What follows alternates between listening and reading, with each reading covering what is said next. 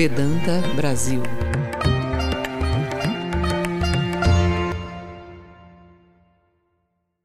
Vou começar com o nosso mantra. Om Sarana Vavatu Sarana Bonaktu Saha Vidyam Karava Varhei Tejasvi Navadittamastu Ma Vidvishavarai Om Shanti Shanti Shanti Om, possa Brahma proteger-nos ambos, mestre e discípulo.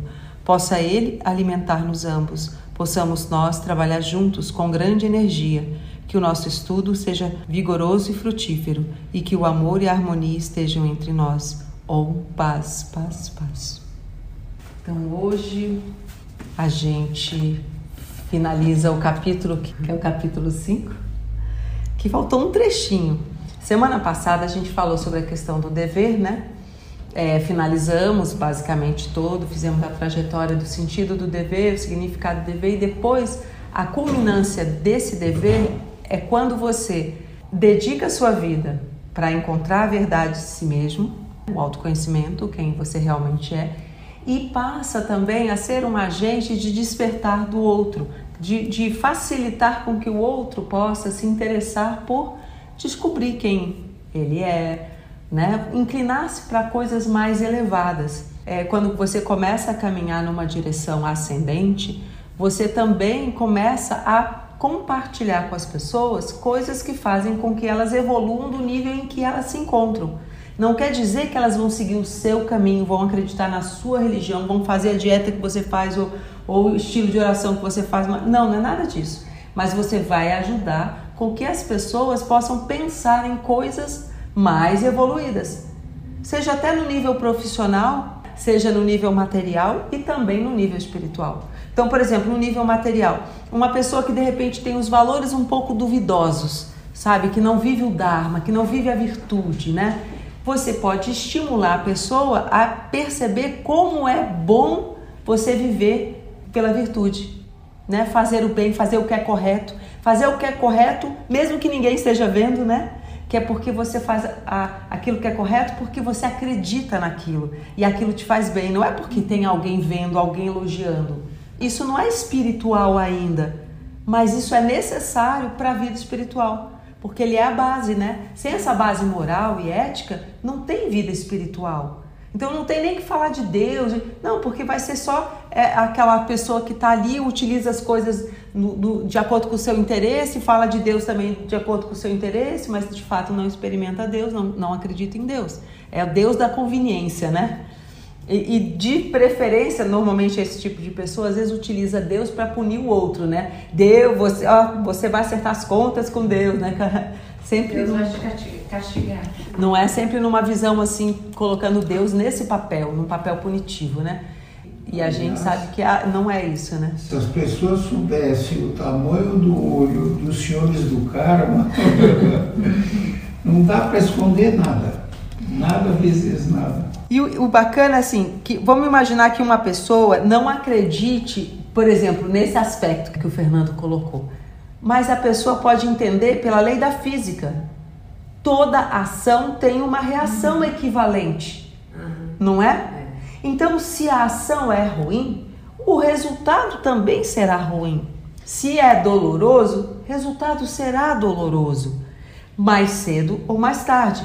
E aquilo não vai para outra pessoa, vai para você, entendeu? Então, se você enfiar o murro na parede, o que vai sentir dor é a sua mão, não é a mão dele, nem dela, não percebe? Então, não há erro nesse sentido. Então, os senhores do karma, né, não erram de endereço, né? Então, aquilo que for seu... E aí vem uma coisa muito bonita, gente, que é muito libertador também. Aquilo que é seu sempre virá a você, de uma forma ou de outra. Isso é interessante. Isso quer dizer que as coisas boas que você tiver para receber, tiver pronto para receber, tiver no ponto, virá a você. Da mesma forma que aquela parte, vamos dizer assim, desafiadora da vida, que também tiver que vir a você, virá. E virá no melhor momento. A gente pensa que não, mas assim, se a gente prestar atenção que no momento que você começa a sintonizar-se com as coisas do alto, do mais elevado, você começa a ajustar a sua vida. Certas coisas que você vai passar, você vai passar, mas você vai passar no momento em que você tiver força suficiente para passar por aquilo e sobreviver. E dar, de repente, um significado novo para aquilo, não é? Você não precisa ser arrastado. Que é aquela ideia assim, aquilo que você vai passar, você vai passar, mas você não precisa ir na truculência, né? Você pode fluir, mesmo que seja uma situação de dor. Porque todos nós passamos situações dolorosas, né? Mas você pode passar com aquilo com integridade, não é? Com convicção dos seus valores, mantendo, sem se perder naquilo. E a gente vê várias histórias dos mestres que vivenciam dores absurdas e que mostram, deixam um exemplo pra gente assim de próprio Cristo na cruz. Uma morte daquela é uma morte muito dolorosa, né? E aí... Isso que você falou, que o que é nosso vai chegar de alguma forma, para quem está de fora a pessoa não entende. Quando você recebe uma graça, uma dádiva, quem está de fora acha que você é sortudo. É. Sim, e sim. Não é sorte. Não isso é sorte. Veio porque você merecia. Exatamente. Vem no momento certo, né? Esse é um ponto que às vezes as pessoas não percebem a profundidade disso. Então quer dizer que você não precisa invejar o que é do outro. A história do outro, a realidade do outro, as dádivas que o outro tem, que recebe e tal. Não, porque aquilo que é seu virá você no momento certo. E é interessante porque se você às vezes recebe uma coisa do qual você não está preparado, obviamente você não vai fazer um bom uso daquilo. Eu me lembro uma vez passou um filme muito interessante, que eu não sei se era esse, a Máquina do Tempo, Máquina do Tempo não... Era uma maquinazinha que fazia ele voltado no tempo. É porque tem vários filmes que, que faz isso, né? Mas tinha um que o cara, ele, ele queria muito ser o outro. Tipo assim, ele ficava sempre se questionando por que ele estava sempre no segundo lugar, né? Em segundo lugar. Se for terapeuta, o terapeuta vai dizer que você está se sabotando, né? Mas o filme não era nessa pegada. O filme, ele fazia o cara refletir que tudo tinha uma razão de ser e que era sempre para o melhor. Sempre para o melhor.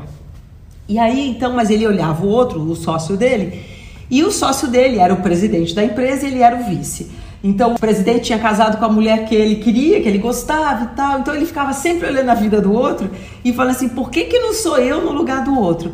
Aí, um dia, um belo dia, ele encontra um, um é como se fosse um pipoqueiro, algo assim, e aí ele reclama disso e o pipoqueiro, então, um palhaço lá, faz ele voltar no tempo... No momento em que há a, assim, a definição para quem vai ser o, o presidente da empresa. Então muda toda a história, ele volta como se voltasse ali no tempo e ele passa a ser o presidente da empresa.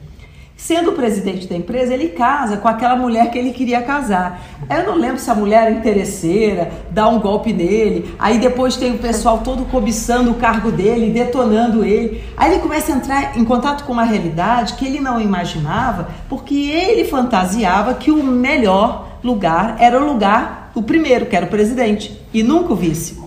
Só que ele, como vice, ele não pegava esse impacto. Quem pegava era o presidente, só que ele agora na presidência, ele pegava todo esse impacto. Então ele já estava quase enlouquecendo, chegou no ponto que ele já estava divorciado da tal da mulher, entendeu? Querendo abandonar a empresa, a empresa quase falindo, um caos na vida dele. Aí ele meio que como se despertasse do sono, né, do sonho, e visse que não era nada daquilo, né? Que ele tinha só entrado numa viagem no tempo e tal. Aí ele entendeu que no fundo, no fundo, ele estava no lugar certo, na hora certa, vivendo o papel que era o melhor para ele. E não com aquele conceito que ele achava que seria melhor se ele fosse o primeiro, né? Se ele fosse o presidente, se ele tivesse casado lá com a outra mulher. Então depois ele viu que a mulher dele era mulher correta, honesta, gostava dele. Podia não ter sido aquela paixão que ele teve lá pela outra, mas ele estava feliz e não sabia. Então... A frase é, Deus nos castiga atendendo nossos pedidos. Pois, não é? Então a gente tem que tomar cuidado com o que pede, né? É. Exatamente. Coisa, a gente tem muita coisa boa que a gente não se dá conta. Sim, sim. Porque a gente olha o outro, quem tem mais e não quem tem menos. E quem tem mais ou quem tem menos sob uma perspectiva da nossa falta. É, isso aí. Não é? Normalmente a gente olha por aquilo que nos falta ou por aquilo que nos incomoda.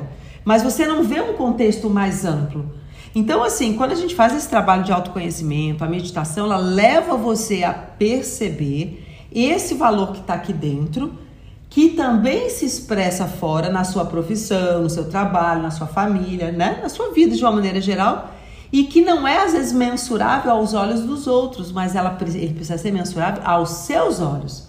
A gente precisa valorizar, mas não é nem de ficar esperando reconhecimento, que nem a gente um dia estava conversando aqui também, de ficar esperando reconhecimento de valor, de pai, de mãe, de amigo, de chefe, disso, não. Bacana se tiver, mas se não tiver, reconheça você. Bacana também, sobreviva. Porque senão a gente fica refém, a gente passa a ser manipulado. Toda vez que você depender de alguma coisa, nesse sentido, veja, num sentido amplo, somos todos dependentes do sol, do ar, da vida, de todos nós, de alguém que vai, recolhe o lixo, de alguém que vai e faz... Dependente, né? Emocionalmente, dependente de aprovação. Exatamente, essa é a diferença. Porque você reconhecer essa interdependência que nós temos para viver, isso é saudável. Até nos deixa mais gratos e humildes também diante de, de, da, né, e da importância do outro, né, na nossa vida. Mas não precisa ser dependente emocionalmente de ninguém, nem de marido, nem de mulher, nem de filho, de, de mãe, de pai, de ninguém. Ninguém, nada. É, aí a gente tem que tomar cuidado, né? Porque a psicologia moderna fala muito dessa independência. É, eu vou no caminho contrário, eu dependo de todo mundo, porque todo mundo me traz alguma coisa que eu não tenho. Isso, foi o que a gente estava falando, da interdependência no início, mas a dependência emocional é que a gente não deve ter. Essa interdependência, isso que você está colocando, a gente usou outro nome, mas aí nos deixa, nos deixa gratos e é, reconhecendo o valor do outro, percebe? Mas querer ser muito dependente e fazer isso por si só, eu não vejo vontade. Não, mas não é isso que eu disse, não. O que eu quis dizer, assim, a, a gente reconhece a interdependência, dependemos de tudo, de, um, de todos nós. É. Tanto que eu até falei, de, a pessoa que vem aqui recolhe o lixo, da pessoa que vai prepara o alimento. A gente depende de tudo isso, mas emocionalmente não precisamos depender. Essa é a liberdade que o Bhagavad Gita traz pra gente. É, dependência é emocional. Eu só fico feliz se fulano me isso, entendeu? É emocional. Feliz, é se emocional. Tipo, falar, nossa, como você é maravilhoso. Agora, isso hum. que o Fernando trouxe, ele é, é importante porque tá muito na moda essa pregação da autossuficiência. autossuficiência. Hum. Então, claro, você procura desenvolver autonomia, mas... reconhecendo que você precisa, a gente precisa uns dos outros. A gente vê, inclusive, a diferença quando a gente vem aqui no estudo, que a gente compartilha essas informações, a gente troca. Pô, a gente sai, às vezes, pensando uma coisa diferente, a gente fica mais animado para se esforçar mais para alguma coisa, não é? Então, isso é troca que a gente está fazendo. Que, às vezes, você sozinho não consegue manter o tempo todo. Você dá uma turbinada. Então, a meditação junto, em grupo, faz diferença para a gente, né? Dá uma... que a gente estava colocando, nós todos dependemos nesse sentido, mas emocionalmente não precisamos depender, é, é só esse, esse detalhe, mas também não é com fobia, né, com fobia das pessoas, não é fobia nem de pai, nem de mãe, nem de, não, nem de chefe, nem, não, não é isso, né, também nesse sentido não, porque senão vira aquilo que o, o Swami Vivekananda fala, você passa a hostilizar o outro e achar que, que isso é, é, isso não é desapego. Né? Aquela indiferença fria, assim, isso não é desapego, né? Não é. Desapego é na, lá dentro de você. Se vier o agrado e se não vier, você estará feliz do mesmo jeito. Não é que você não vai ficar feliz com o agrado, mas quer dizer que você não vai se desconstruir se o agrado não vier. Depender disso. É, depender disso. Eu só acho que essa ideia, é, não o que você está colocando, mas o que corre por aí, de que você precisa ser, não ser dependente, para mim já é egoísmo. Sim, nesse sentido sim, eu vou concordar com você, que do que a gente está vendo, esse modismo exagerado de você é isso, você é aquilo, é uma coisa que na verdade potencializa demais o ego. Então assim, é bonito por um lado, mas por outro lado ele acaba também criando uma... Um... Mas é porque acaba gerando uma distorção da informação. É. O conceito é positivo, de não ter o apego emocional. Isso. Só que acaba se generalizando e distorcendo. Isso, distorcendo. Uma fantasia de superioridade, é. Né? Não preciso de ninguém. É. Aí vira uma hostilidade disfarçada. Isso atrapalha a vida espiritual, porque isso é o oposto da humildade.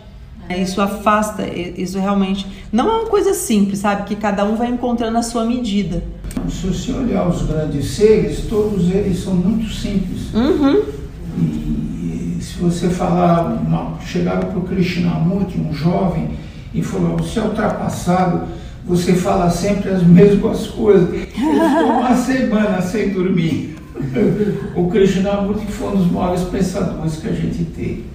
Essa humildade é importante. É, com certeza.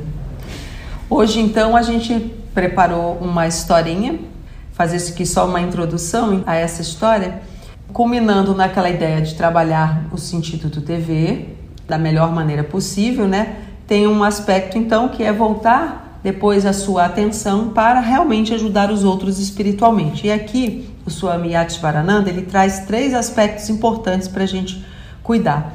Um deles é, depois de você avançar na vida espiritual, você deve tentar ajudar os outros espiritualmente. Olha só, depois que você avançar espiritualmente. Por exemplo, meu irmão é piloto. Se ele chega e pega um aprendiz e bota lá para o aprendiz fazer e, e guiar o avião, não vai dar certo, porque ele não tem horas de voo, não conhece, etcétera, né? Agora, ele, como é piloto, sabe... Ele vai fazer e vai ensinar, é diferente. Agora, a pessoa que, tá, que é o aprendiz e que se acha, ele chega e pega a aeronave e quer ainda ensinar o outro. O que, que vai acontecer? Ou a aeronave não vai sair do solo, ou se sair, não vai retornar. Não é? Vai retornar de uma forma não... É, é, não, é exatamente, né? Entende? E espiritualmente é o que acontece também. A pessoa começa na vida espiritual muito empolgada e aí quer já... sabe, levar o mundo na, nas costas. E não é bem assim. Aí você acaba se destruindo também. Não ajuda a outra pessoa e ainda se destrói. Então esse é um ponto importante para a gente refletir. E isso nos traz também humildade para a gente reconhecer o ponto onde a gente está na caminhada. Aquilo que eu dou conta. Então chega, vem uma situação complexa, eu chego e vou pedir oração para quem tem as costas mais largas do que eu. Uhum. É tipo simples assim, sabe? A gente também tem que reconhecer. Nesse caso é importante as dependências. Sim, olha aí, ó, olha que bacana. Isso, porque a gente sabe que não, não tá. É fora do nosso alcance, sabe? E é difícil a gente aceitar muito, às vezes, essa, essa ajuda na situação. Muito. Porque você fala, não, acho que eu vou dar conta, eu vou dar conta, só que ele tá. Sim, sim. O avião tá caindo. É, gente, é. é... Aí tem um outro ponto que ele alerta também, que ele fala assim, você pode ajudar os outros na medida em que esteja em sintonia com, com Deus, com o seu próprio Ishta Devata, que é aquele nome que a gente dá para o seu ideal escolhido, né? Então, traduzindo, na medida em que você sintoniza com Deus, fica mais fácil de você ajudar. E naturalmente fica mais fácil você ajudá-los, as outras pessoas também, na medida que elas também se sintonizam com Deus. Observem isso, que às vezes você, claro, você quer ajudar, mas a pessoa, a pessoa não quer, ela não quer sair daquela situação. É, ainda tem isso. Então, muitas vezes essa ajuda, ela não é verbal, ela é muito daquela oração silenciosa, que é muito comum as mães orarem pelos filhos. E às vezes os filhos nem sabem que tem uma mãe ali de trás orando, né, por todos eles. Então, tem a ideia da senda. É, entrar na senda da espiritualidade é sair do aspecto mundano. Só de você fazer essa comparação com as pessoas e perceber que elas estão envolvidas em valores extremamente mundanos, você já ajuda ela a despertar para uma outra realidade. Sim, com certeza. Então o nosso exemplo, mas não só o exemplo, aquilo que você vive diariamente lá dentro de você, aquilo toca. Então é o que a pessoa vê, porque é, dá coerência sobre o que você diz, mas aquilo que você irradia. Cada um de nós irradia alguma coisa, não é? Irradia. E isso, isso é transmitido, sabe? Isso é transmitido, as pessoas captam. A gente fala assim, se você quiser aprender uma profissão, se junta com a pessoa que, que é daquela profissão, daquela área, que você vai assimilar não só pelo que a pessoa diz, mas por todo o contexto, por todo o ambiente. E isso nos ajuda, né? E o terceiro ponto que o Swami Ativarananda fala, ele diz assim, você não pode ajudar os outros de uma forma eficaz se não conseguir ajudar a si mesmo. Então, se você não consegue ajudar a si mesmo, não ache que você vai conseguir ajudar os outros de uma maneira eficaz. E às vezes é muita vaidade nossa de achar que a gente vai resolver o problema dos outros, que a gente não consegue resolver o nosso. Não é? Então você chega assim, por exemplo, uma pessoa que gasta mais do que ganha. Aí você chega lá e enche a pessoa de crítica. Fala, fala, fala, né? Não, fulano, você devia fazer isso, isso, isso. Aí quando você vai ver a vida da pessoa, a pessoa é cheia de dívida, cheia, todo enrolado, com nome sujo, que não sei o que, mas querendo dar moral para outra pessoa. Então, assim, botamos esse exemplo simples, mas na vida espiritual a mesma coisa. Então, às vezes a gente fica... É muito comum, às vezes, em relacionamento a dois, sabe? A pessoa... ela não consegue lidar com uma dificuldade dela e ela quer que o outro resolva aquilo nele também. É quase como se fosse assim um alívio, sabe? É, exatamente, né? A pessoa acaba projetando ali e quer que o outro resolva, porque aí você não precisa se resolver. Isso é o que acontece com a evangelização, né? Que o pessoal fala de coisas que não que vive. não vive, que não vive. É, e isso que você, que Fernando trouxe é interessante, porque é assim... Às vezes você quer fazer o outro acreditar no Deus que nem você tem certeza se existe. Aí você quer botar a goela abaixo, né, do outro, para que ele, acreditando, alimente o fogo da sua fé. Olha que maluco isso, né? Essa profundidade. É. Então, olha que interessante. No fundo, a nossa fé ela precisa ser alimentada pela nossa experiência com Deus. Pela nossa experiência espiritual. Então, se você senta para meditar e de repente nunca meditou e sentiu um pouquinho de paz, você já percebeu ali naquele momento que houve uma mudança no funcionamento da sua mente. Olha que interessante. E se com essa mudança de funcionamento, você, por exemplo, criar outras situações em que você possa experimentar isso e disso você desfrutar da paz, opa, você está vendo que existe uma instância de você que você desconhecia. Isso te traz fé. Ainda não é fé em Deus. É fé que existe um, um estado dentro de você que é diferente do estado que a gente está corriqueiramente, né? Do corpo físico, da mente agitada, não é? E isso não vai alimentando a fé? E a gente usa muito aqui aquele conceito de isurada, né? Do, a palavra do sânscrito, para falar nessa fé também que tem a ver com você. Nessa, nessa devoção ou na fé de você acreditar que você é capaz de encontrar essa verdade dentro de você, de atingir esses estados de paz. E claro, depois fé em Deus também. Mas se você não tiver fé em você, nada você faz. Um grande pedaço dessa estrada está em Maia, né, Lívia? Tá? A gente Ô Luiz, é isso, a estrada é. Só está em Maia. Em Maia, né? Porque depois que a gente resolve essas coisas, a gente muito assim, é, é muito psicológico, é muito. É, é muito aqui, né? Muito é. Fora. Aí eu vou pegar, só falar um pouquinho desse conceito de Maia, porque o meu irmão, né, acho que não está feito esse conceito, que a gente usa essas palavras em sânscrito, né? Mas é um conceito bonito, sabe? Que é o um conceito que, por exemplo, que toda a criação, na verdade, ela tem um véu que esconde a origem, né, das coisas, a real, a causa primária. Então é, é quase como se fosse um filho que nasce e, e é desligado totalmente da família e ele não sabe de onde ele veio, ele surgiu ali, né? E ele não sabe, não conhece a história dele. Então tem todo um esquecimento sobre essa origem. E todo, vamos dizer assim, todos os nossos desvios é porque desconhecemos a origem. Porque se você entra em contato com a sua origem divina, com o poder que tem dentro dessa origem de vida, quer dizer, o poder de enxergar a realidade, de conhecer a si mesmo, de ter luz, de, de plenitude. Aí você precisa cobiçar as coisas dos outros. Aliás, nem tem outro, que você não tem nem essa rivalização, não tem, porque você reconhece que o mesmo Deus que está ali dentro, a mesma luz que está ali dentro de você, está no outro. Mas Maia, esse véu que encobre, quer dizer, um dos conceitos, é, encobre tudo isso, faz a gente acreditar nesse teatro todo e ficar preso. Aí a gente briga uns com os outros, né? Quando isso é desnecessário. Então a gente fica brigando para querer o papel do outro, ao invés do seu papel. E isso tem muito a ver também com esse capítulo, que ele, ele cita muito o Bhagavad Gita, que Krishna fala que o dever de um não é o dever do outro. E não existe dever menor. Que é uma, um conceito distorcido. Então, quer ver... Ele é o piloto, mas o, a pessoa que faz a manutenção, é tão importante quanto ele, porque se a manutenção não for bem feita, não é? Não adianta ele saber pilotar. Até o passageiro é importante. Exatamente, porque mantém, exatamente. Percebe?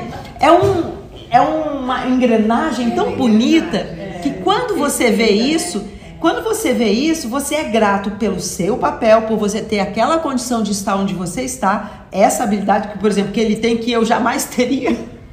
Entendeu? Porque é, precisa de uma inteligência diferenciada para cada um das nossas coisas. Luiz é matemático. A minha matemática é abstrata, Luiz. Entende? Então, cada um desenvolve algo. E aí, quando você começa a entender esse mecanismo, aí vê a beleza por trás de tudo isso, aí é quase como se você fosse assim e percebesse qual o sentido da criação. Que Deus tem um propósito com tudo isso. E aí para de ficar é, se chateando com coisa pequena. Querendo o lugar do outro. Ou ver. Querendo o lugar do outro, né? O livro, é, o mundo das causas, ele é, é subjetivo. Então, quando a gente ouve ciências ocultas, dá uma impressão de que está se estudando alguma coisa... É, ruim, né? O é, o oculto, é, é às vezes mas tem esse... As ciências ocultas são a que os santos seres conhecem, que é o mundo das causas. A gente vive um mundo de fenômeno. E aí, Maia, porque você toma o fenômeno... Pela causa, exatamente. Isso é uma, algo para a gente meditar. Esse é o grande equívoco. E aí a gente fica perdido no mundo dos fenômenos o tempo todo e esquece a causa. Distante dessa causa, você sofre desnecessariamente. Você fica com medo de morrer, com medo de envelhecer, com medo de adoecer, com medo de ficar sem dinheiro, com medo disso, com medo de ser abandonado. Com... Aí você vai enumerando os medos, né, que a gente tem. Quando você entra em contato com a causa primeira, cessa esses medos. Não quer dizer que você também não sofra as dores próprias da nossa natureza biológica, não é isso?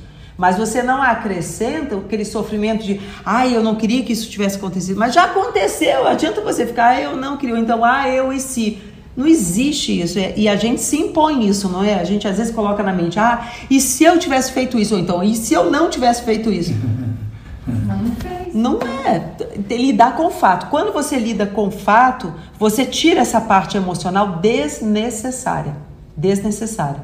Então, aí vem... uma coisa que a gente vai falar um pouquinho mais à frente, mas só concluindo então aqui, que aí ele continua assim, ó, se o barco em que você está viajando virar e você for capaz de salvar um de seus companheiros, desde que você mesmo seja um grande nadador, então para você salvar o outro, você precisa saber nadar, né? Mas não será capaz de salvar a todos, isso ele bota você na real, e se tentasse fazê-lo, todos se afogariam, inclusive você mesmo. Não é fácil. Entendeu? Mas é aquilo que ele estava falando antes, de você reconhecer qual é o seu limite de ajudar o próximo. Autoconhecimento. Autoconhecimento. E não está errado, mas é que a gente aprende que o bonito é isso, é ser o outro, ser o salvador, mas o salvador não somos nós. A gente vai salvar na medida do nosso alcance, não naquela outra ideia, né? Mas de qualquer forma, em todas as situações, com ombros largos ou ombros estreitos, na medida que você ajudar, você vai ajudar por altruísmo. Não é por... O egoísmo não faz isso, de você até se colocar em risco para ajudar outra pessoa, né? Aí ele fala assim, portanto, avalie a sua própria força em primeiro lugar, friamente, com discernimento. Então ele, ele nos dá maturidade, para você não, não querer parecer bonzinho, é muito comum a pessoa querer parecer boazinha, né? Parecer forte. Exatamente. Aí ele fala assim, em seguida, tente ajudar aos demais se a oportunidade surgir. Isso aqui é algo também para a gente meditar, se a oportunidade surgir. Olha só, hoje eu estava aqui, eu passei o dia aqui, né? Mais cedo passou uma família de carroceiros. A esposa, o, o marido e acho que umas quatro ou cinco crianças. Aí a gente estava com obra aqui, né? O concerto e tal, né? E aí eu vi eles tocar aqui também. Aí pronto, né? Eu já pensei tudo que a gente tinha aqui que pudesse organizar. E eles só vieram pedir água. Aí arrumamos tudo, né? Lanche, aí depois ela viu que, que eu tava animada, perguntou se tinha uma panela também, a gente arrumou panela, utensílio. E aí foi tudo. Aí a menininha ficou animada, perguntou se tinha um shampoo, um, um creme pro cabelo. Aí você vê assim, porque elas foram bem recebidas, uhum. entende? Então você vê aquela alegria de você poder servir, então a oportunidade chega, eu não precisei ir lá não, a, a, vem, você está disponível, o coração está disponível. Energia, né? Vem, e vem, é, é bonito isso aqui, porque às vezes, olha só, às vezes a gente se coloca numa condição de querer ser o salvador e aí acaba pegando muito essa coisa de querer mostrar que está fazendo isso, fazendo aquilo, fazendo aquilo. E aí não tem tempo para as suas obrigações. O filho. Ah, é, ainda tem isso, é verdade, é verdade. Aí cuida do, do filho de todo mundo, não tem que ter para o seu próprio filho. Acontece isso, né? Mas dá aquela satisfação falsa do ego de, ah, eu sou um ser caridoso, eu estou fazendo muita coisa. Mas está descumprindo os seus deveres que a gente vem estudando aqui. E isso é uma desculpa que o ego utiliza para parecer bonzinho. E a gente não pode cair nessa armadilha. Então, um dos segredos é a gente meditar em qual será o significado dessa frase que ele fala aqui. Em seguida, tente ajudar aos demais se a oportunidade surgir. E aí a gente vai ler uma história que é da compaixão do Senhor Shiva. Então, os Devas, os deuses, e os Asuras, demônios, estavam procurando descobrir como, né, obter o néctar da imortalidade. Então a gente sabe que, no fundo, todo mundo queria ser imortal, ou deseja ser imortal. Mas o néctar era inacessível a eles. E sem êxito, eles tentaram outra estratégia e resolveram se juntar para bater o oceano de leite.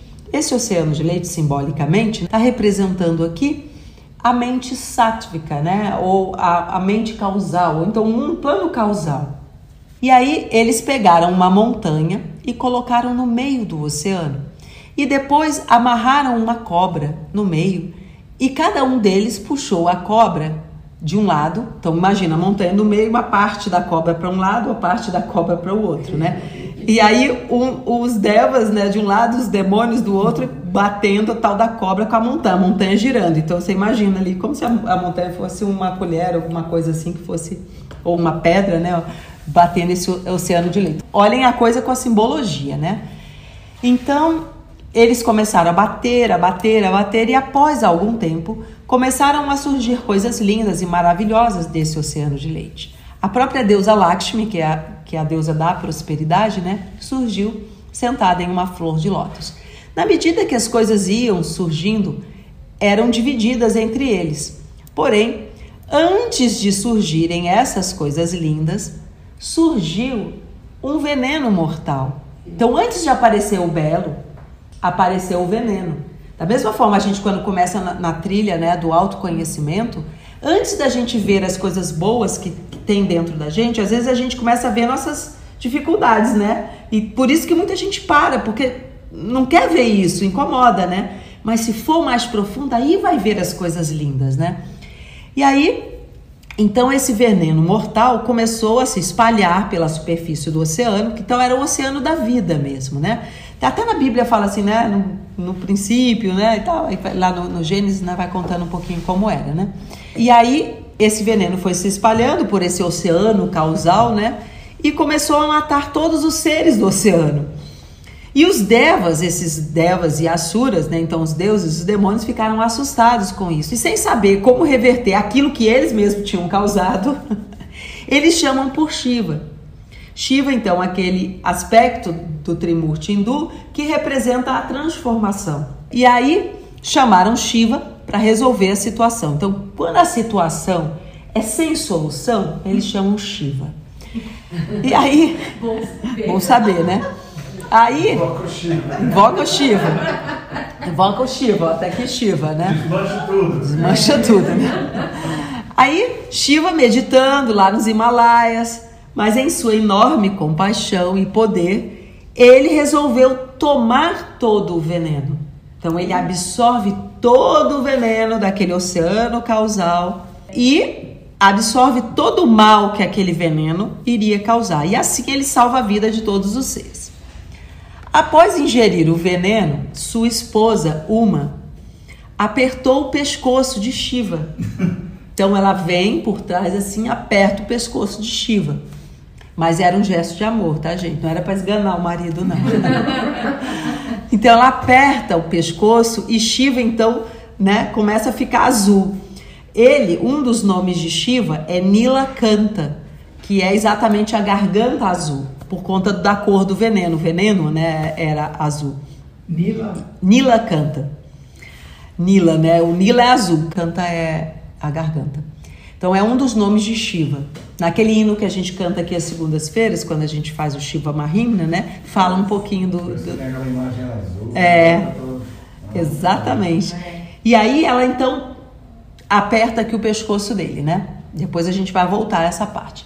Então, os Devas e os Asuras continuaram a bater e a bater o oceano de leite até que finalmente conseguiram Amrita, que é o nome, né, do néctar da imortalidade. Agora, há uma coisa curiosa aqui. Vejam, primeiro saiu o veneno, saiu a coisa ruim. Aí eles não sabiam lidar com aquilo, chamaram Shiva. Só que eles continuaram batendo o oceano. Batendo, batendo, continuaram a sair coisas lindas. Mas mesmo saindo coisas lindas, e mesmo saindo a deusa da prosperidade, eles continuaram batendo. Isso é um ponto importante que a gente vai voltar aí. E aí apareceu então Amrita, eles conseguem obter Amrita. E aí os Asuras, os demônios, roubaram o Amrita e fugiram com ele. Porque os Asuras, os demônios, não são confiáveis. Então não adianta fazer parceria entre Deus e os demônios, que você já sabe no que vai dar, né? Então eles não são nada confiáveis, roubaram o Amrita e fugiram. Aí os Devas então chamaram Vishnu. Vishnu, no Trimurti hindu, é o segundo, que é aquele que sustenta o cosmos, né? Aquele que também na sua compaixão, tanto um quanto o outro, Shiva também na sua compaixão bebeu o veneno, ingeriu o veneno. E Vishnu também na sua compaixão foi lá para poder restaurar essa harmonia, né? E, o, e Vishnu então se transformou em uma linda mulher chamada Mohini. E assim ele apareceu para os Asuras, para os demônios. E todos ficaram surpresos e maravilhados com a beleza daquela mulher e começaram a ouvir o que ela tinha a dizer. Então, ela sabiamente sugeriu que ela mesma poderia distribuir o néctar da imortalidade para eles, porque eram vários demônios, né? Então eles não estavam sabendo como, como resolver aquela situação, né? Então ela ofereceu que ela mesma ia distribuir o néctar para todos eles. E também, obviamente, para os deuses, porque eles tinham roubado, na verdade, dos deuses, né? Então eles estavam atônitos com a beleza dela, eles aceitaram a proposta. E aí Mohini começou a distribuir o néctar todo entre os Devas primeiro. Ela começou pelos Devas, pelos deuses, né? E o plano de Vishnu, disfarçado de mulher, era distribuir o néctar entre os deuses, de maneira que quando chegasse a vez dos Asuras, ele diria que tinha acabado. Porque imagina o problema, né, de um, um demônio desse atingir a imortalidade, né? Então olha a complicação. Aí, mas entre os Asuras tinha um muito espertinho que entrou na fila dos Devas, entrou na fila dos deuses para receber o néctar. Então, quando a primeira gota caiu em sua boca, Vishnu se deu conta, mas a gota já havia caído. E ele, então, jogou o seu disco mortal, porque Vishnu, né, tem aquele, o, o Dharma Chakra, que ele joga e, e restaura a harmonia. E aí, então, ele joga o, esse disco, ele é um disco cortante, né, e corta a cabeça do demônio, né? Mas, como o demônio já tinha bebido o néctar, ele, então, era imortal, né? Já não dava cortar a cabeça. Então, a cabeça foi para um lado e o corpo para o outro. E deu origem a, então, a Rahu e Ketu, né? Que são a cabeça do dragão e a cauda do dragão na astrologia védica.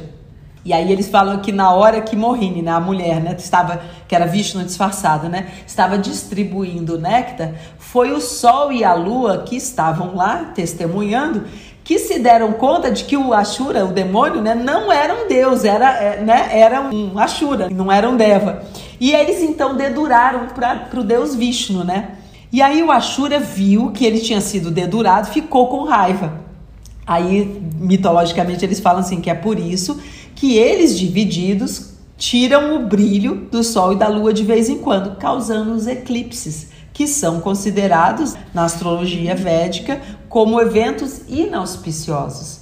Então você não deve olhar para o eclipse. Então quando tem o eclipse do sol, o eclipse, você não deve ficar olhando. A gente uma vez estava até na Embaixada da Índia, né, Luiz?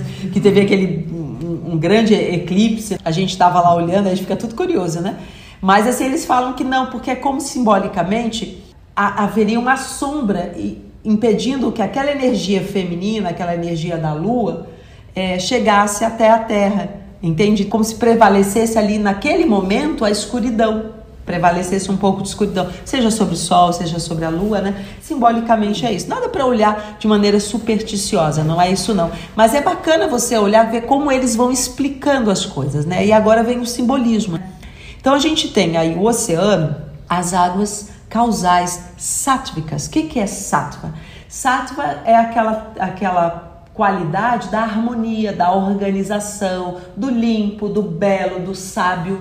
E obviamente que isso tem a ver com a mente purificada, a mente profunda, mais profunda, não essa mente superficial que a gente fica aqui.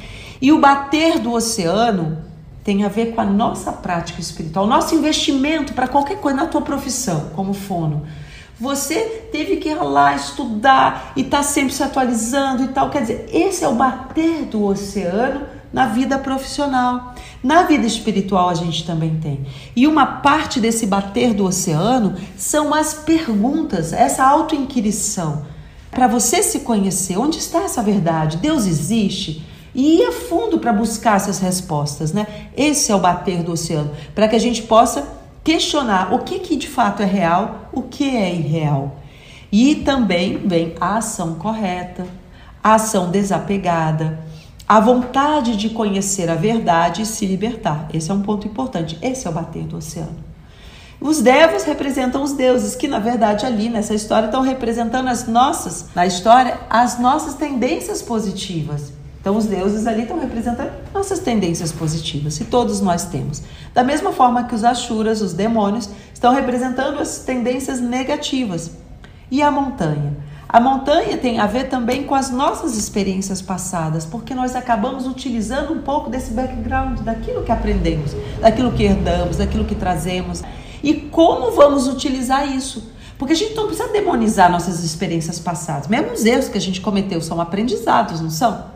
E eles estão ali, você não pode fazer, né, ignorá-los e nem demonizá-los. Não, você pode utilizar como um instrumento para bater o oceano, né? Para gerar coisas lindas, criar um movimento. Então você precisa se harmonizar com isso, utilizar isso como um instrumento, né, de crescimento.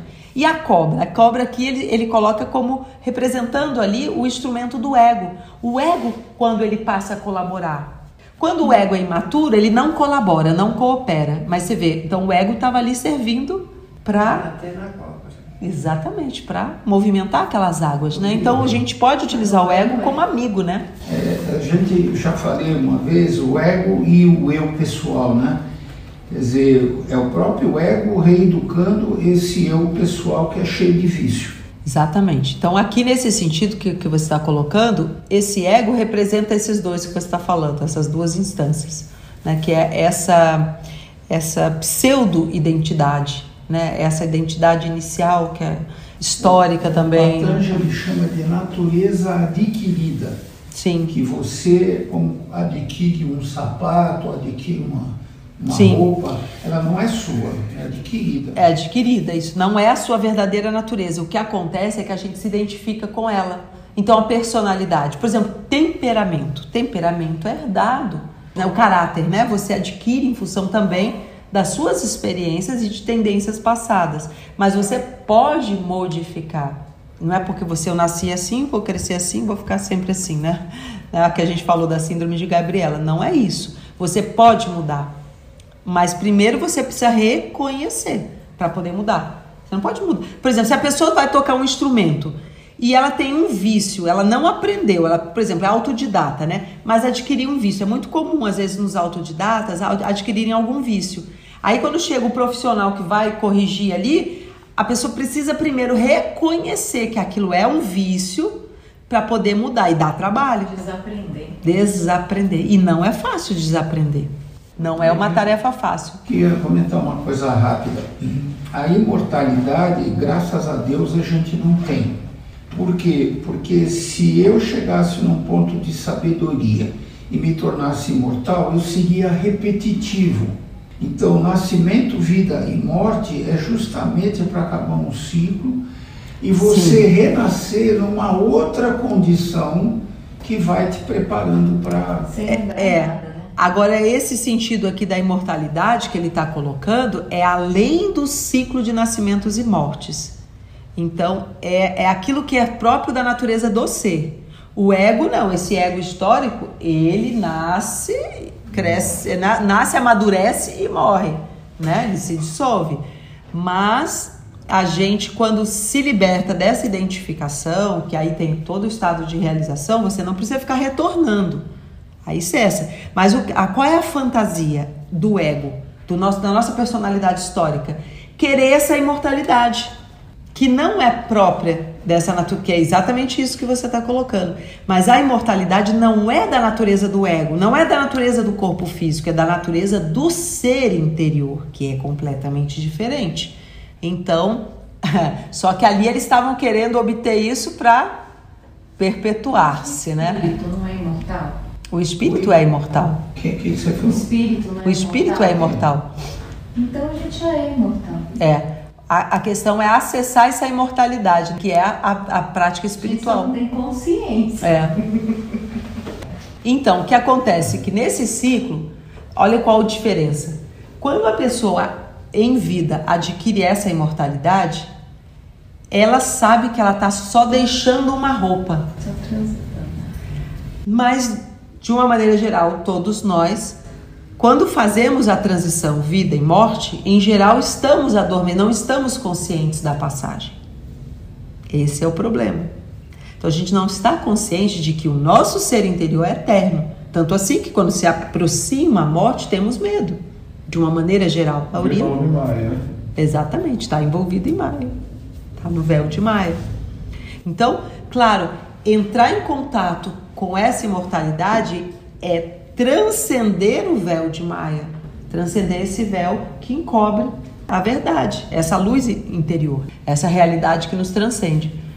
Aí aqui, o veneno. O veneno são os nossos sentimentos, pensamentos que nos atrapalham. Então, pensamento de baixa autoestima, ah, não vou conseguir, ah, não sou capaz, ah, eu sempre sou esquecido, eu sempre sou a última, não sei o quê. Isso é vítima, né? É um padrão vítima que a pessoa tem, que é um veneno para ela, não é? E entre outras coisas, né? Ou então a pessoa foi, foi, foi agredida, violentada, então a pessoa acha que vai sempre repetir aquela história com ela. Então, esses padrões, ou então a atração por aquilo que é destrutivo, atração por, por aquilo que é do outro, ou então aversão, até por coisas espirituais. Tem pessoas que têm aversão por coisas espirituais também, né? E fica preso só naquilo que gosta, daquilo que não gosta, nesses padrões. E esse veneno, quando você começa a prática espiritual, bater o oceano, né? Fazer a sua prática espiritual, ela, qualquer que seja, qualquer tradição religiosa, qual, às vezes o que acontece? Certas coisas começam a sair debaixo do tapete, aí você começa a ver. É como limpar a casa. Para você limpar a casa e organizar, primeiro você tira as coisas do lugar e você começa a identificar a sujeira. Aí você, nossa, como tá sujo aqui. Mas você não tinha noção que estava sujo antes, tão sujo assim, não é? Só quando você começa a mexer. Aí parece que você ficou pior naquele, naquele momento, né? Porque as coisinhas começam a aparecer, né? Isso na homeopatia chama agravamento. Isso. Você começa a tomar um remédio e piora. Piora. Mas não é porque o remédio é ruim, porque está saindo para fora. Está saindo, exatamente. E está vindo a consciência aquilo. E aí você purga, né? Aquilo sai. Então, a gente não precisa ter vergonha dos nossos venenos interiores, das nossas dificuldades, dos nossos pensamentos, dos nossos medos, do que seja, das nossas raivas sobre o passado. Não, tudo bem. Vai tentando também entregar, não precisa se apegar. Faz como eles fizeram. Logo chamaram Shiva para chamar essa força, esse poder que também está dentro de nós, de transmutar isso. Mas, claro, sintonizando com essa frequência maior do que os nossos ombros, porque a gente não está ainda com tudo isso ativo. Então esse é um ponto importante. Um, apertar a garganta. Esse apertar a garganta tem muito, é um simbolismo muito profundo, porque ele representa o autocontrole. Para que esse veneno não vá para o coração e contamine todo o corpo, E também não suba para a mente para contaminar todas as ideias, todos os pensamentos. Olha que sabedoria. Então ela vai, segura, retém ele aqui. Olha só, que profundo isso, né? Então, que o mau entendimento disso fez com que muitos maridos perdessem a vida. Não, mas às vezes segurar a garganta também segurar a língua, né? Sim, sim, segurar a energia também. Porque no fundo, no fundo, a gente gasta muito da nossa energia vital com aquilo que a gente fala. E, e tem uma coisa bonita na vida espiritual que fala assim: depois de um certo tempo, você começa a sentir prazer em falar de Deus. Falar das coisas bonitas, ou falar de coisas, sabe, louvar a vida, agradecer a vida. Hoje estava aqui com as meninas, fazendo a limpeza aqui no centro. E elas falando assim, olha, eu já amanheço o dia agradecendo a Deus pela minha vida, pelos meus filhos. Olha que bonito isso, uma pessoa simples, com gratidão, e ela fala assim, eu sou grata a Deus. Isso ela fala sempre, sabe? Então, não é uma coisa bonita? Então, usando a garganta, a expressão, para louvar, para agradecer. Agora, tem um outro ponto que também ajuda nessa questão da garganta, é que esse veneno precisa sair. E às vezes ele precisa sair falando com outra pessoa, é a terapia, é um amigo, é um, né, família, você às vezes conversar, falar. Quando você fala, você diminui o efeito daquilo dentro de você. Desabafa. Que mentalmente Desabafa. Fica correndo, é, né? Exatamente. Então, é, e aí quando você fala e aquilo sai de você, você olha para aquilo sob outra perspectiva. Então, uma das curas para certos problemas, certas coisas que a gente sente, às vezes está com um nó na garganta, né? É falar. Então, se você não pôde falar com aquela pessoa específica que te causou uma, uma situação difícil, conversa com outra pessoa. Você, como psicólogo, me fala, a pessoa vem e desabafa com, comigo uma porção de coisa. Eu pego a carga? Depende da sua atitude. Você só vai pegar a carga se você se identificar com o que a pessoa está falando, que é diferente ter empatia, você deve ter sempre empatia, mas você não precisa assimilar a carga do outro. Quando você faz a distinção entre o que é seu e o que é do outro, você não assimila a carga. Inclusive assim, é, depois eu vou trazer, semana que vem eu vou trazer um, um trechinho do livro O Eterno Companheiro, tem uma passagem muito bonita, que eles, eles mostram assim, a importância de você sintonizar com Deus, até para ajudar o outro. Para você saber, então se a pessoa chega para conversar com você, às vezes ela pode te pedir uma orientação. E, e às vezes a gente quer usar o racional para dar orientação. Não, a ideia é sintoniza com o divino para você dar a orientação mais adequada. Da mesma forma para si mesmo. Tudo que você tiver que fazer, escolha na sua vida que seja muito importante, carreira, filhos, família, namoro, casamento, o que seja, que vá alterar a sua vida muito, para. E tenta sintonizar para ouvir a resposta. Só que nós não somos pacientes o suficiente para ouvir a resposta. Porque a resposta necessariamente não vai vir naquela hora. Você tem que estar atento, porque às vezes a resposta vem num outro momento. Mas você sente, porque quando é a resposta, você sente uma coisa diferente, né? Uma intuição, uma paz, uma, uma alegria interior. Você sabe que é. E a gente sabe, é porque a gente é muito ansioso também, fica mas querendo... Mas a gente criticar, você capta para você, né? Criticar a pessoa? Sim, num sentido sim. A gente se reduz, né? Toda vez que a gente critica, a gente fala, a gente critica porque a gente precisa, às vezes, esvaziar daquela energia que a gente está... Mas só que ele está gastando. É, é bom ter consciência disso. A gente faz, a gente faz. É, nós somos humanos, não tem problema, né? Mas a, a Santa Mãe, ela fala muito isso. Se você quiser ter paz, meu filho... Não veja a falta nos outros. E é verdade. Mas a gente ainda é muito falível. Entende? A gente, porque a gente, é, é, vamos dizer assim, não vê ainda as coisas boas que surgem do oceano, que primeiro saem as ruins, né? Primeiro saiu o veneno, não saiu o veneno? Depois que surgem as coisas boas. E a gente fica muito preso nisso, a gente se compraz com isso, a gente... Enfim...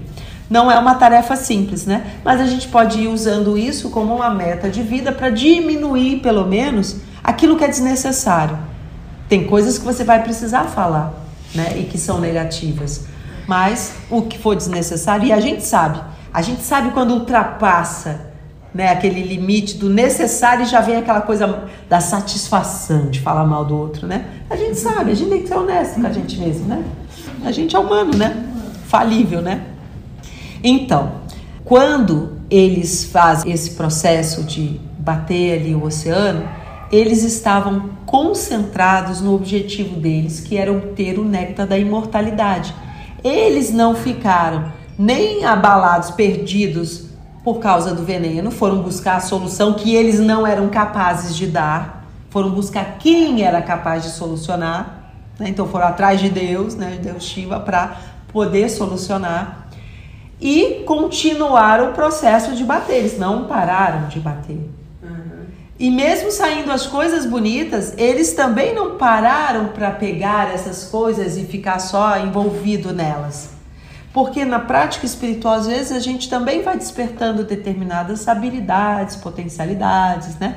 E às vezes a gente pode ficar tão deslumbrado com isso que esquece a nossa meta, que é descobrir essa verdade, essa imortalidade que já nos pertence, mas que não estamos ainda sintonizados com ela, não é? Olha só que profundo isso. Então, para a gente ficar focado no nosso objetivo. Isso é na vida profissional, não é? Na vida, né, humana, material, da mesma forma na vida espiritual. Para a gente não esquecer e continuar batendo ali o oceano. Lembram daquela história também que tem da, do, do sapinho que cai num poço, né? Ele cai num poço, então, ou num balde. E para ele sair daquilo ali, ele não conseguia sair porque estava fundo. Ele começou a nadar, nadar, nadar, nadar, nadar, nadar, nadar, nadar. Até que aquele, na verdade era leite, né? Ele caiu no balde de leite. Ele começa a nadar, nadar, nadar, nadar, bater as perninhas, até que o leite azeda. E ele continua nadando, nadando, nadando, coalha. E ele continua nadando, nadando, nadando. Aquilo vira uma manteiga, endurece. O suficiente para que as perninhas dele pudessem ter apoio e ele saltar. Na vida espiritual, a mesma coisa. Para a gente saltar Maia, né? Que a gente está envolvido nessa Maia. Você faz a sua prática espiritual, qualquer que seja ela, seja oração, seja repetição de mantra, meditação, né? É para você continuar nadando, nadando até formar a manteiga. Quando você formar isso, você não precisa ter medo mais de Maia, porque você já tem ali, ó, o suporte para transcender Maia, sair do balde de leite, né? E voltar para sua casa, né, espiritual, né? Olha o, o simbolismo como é bonito, né? Então, e aqui, para a gente fechar esse simbolismo, Uma representa ali o, o, o supremo conhecimento, aquilo que é eterno, esse espaço infinito. E Vishnu, então, aquilo que a gente já falou, né, que sustenta o universo. E assim a gente conclui a nossa historinha. Gostaram da historinha, gente? Sim. Bonita, né? Legal, né? Assim, é. Eu gosto dessas historinhas do hinduísmo, porque elas trazem um, um passado que parece que continua, né? Parece que a gente, eu ia falar exatamente isso, parece que nós estamos batendo... Batendo, batendo, é.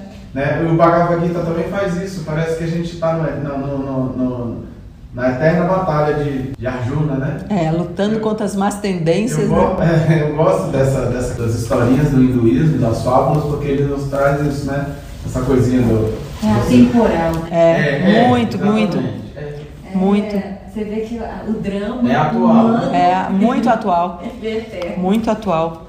Aí vou ler só a conclusão do Swami Ativarananda, que ele fala sobre isso. Ele fala assim: Shiva, então, bebeu o terrível veneno para que todo o mundo pudesse se salvar. Ele tinha o poder de assimilar o veneno sem ser envenenado. E ele teve o apoio da sua Shakti, né? Que Uma ali, a esposa dele, representando a força feminina, o masculino e o feminino, né?